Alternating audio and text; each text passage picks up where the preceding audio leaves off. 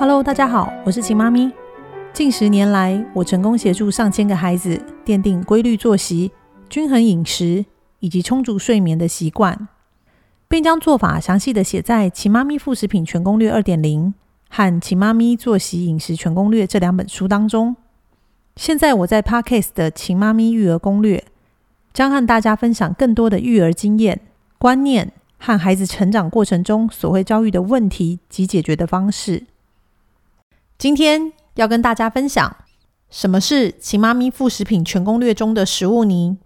记得要听到最后哦。推广食物泥这么多年，我们常在网络上面看到很多人认为吃食物泥的孩子不会咀嚼，认为吃食物泥的孩子语言发展缓慢、发音不正确，认为孩子因为吃了食物泥牙齿长不出来。甚至将一些疾病的发生都怪罪在食物泥上。其实，只要思考一下，就不难发现这些言论的迷思。难道吃其他种类副食品的孩子都没有这些问题吗？牙齿的成长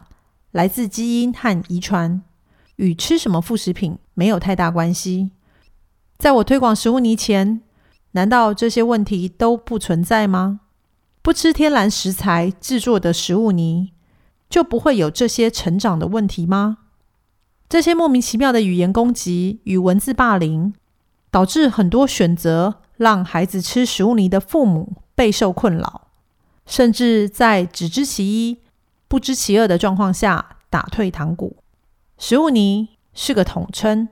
所有可以被打成泥状的食物都叫做食物泥。但因为制作方式与机器的不同，有的食物泥有很多的颗粒，有的绵密像奶昔，有的很稠，有的很稀。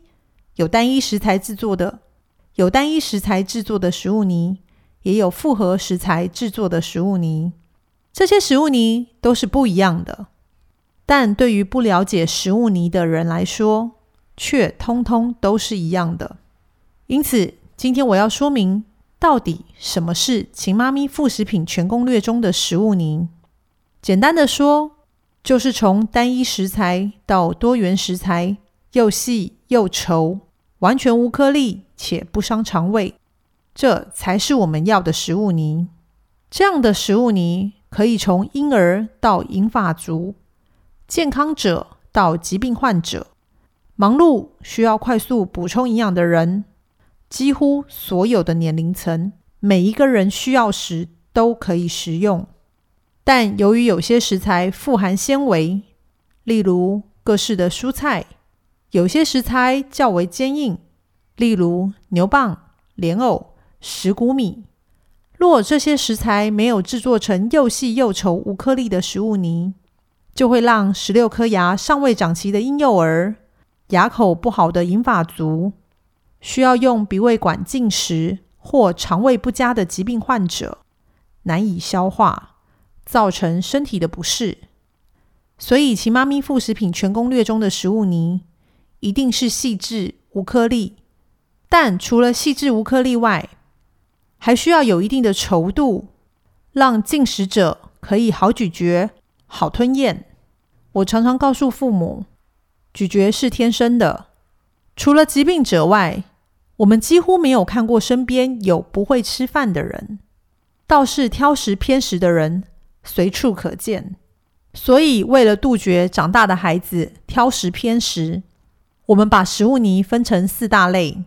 包含各式杂粮谷类的主食米饭，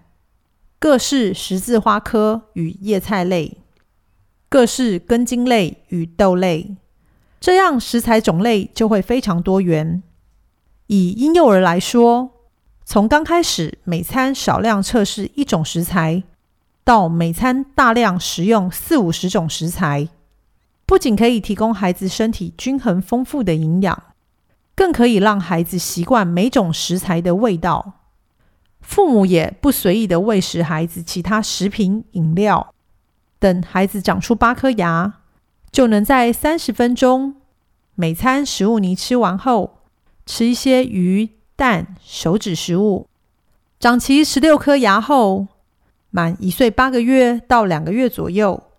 就可以衔接固体食物，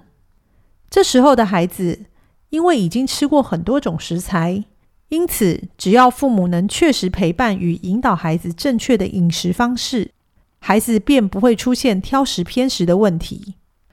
若以成人、银发族和其他需求者来说，食物泥冰砖可以很方便依照每个人不同的身体需求，将四大类搭配成自己所需要的营养，并将食物泥当做早餐或点心，在忙碌没有时间用最短的时间内吃到四五十种食材的营养，又细又稠无颗粒的食物泥不伤肠胃，而且都是以天然食材制作而成，不但不复杂。也不会对人体造成伤害。以上就是《秦妈咪副食品全攻略》的食物泥说明与分享。希望每个孩子、每个需要食物泥的人，都能从天然食材制作而成的食物泥中，得到对身体所需的均衡营养。请参考《秦妈咪副食品全攻略》第三章，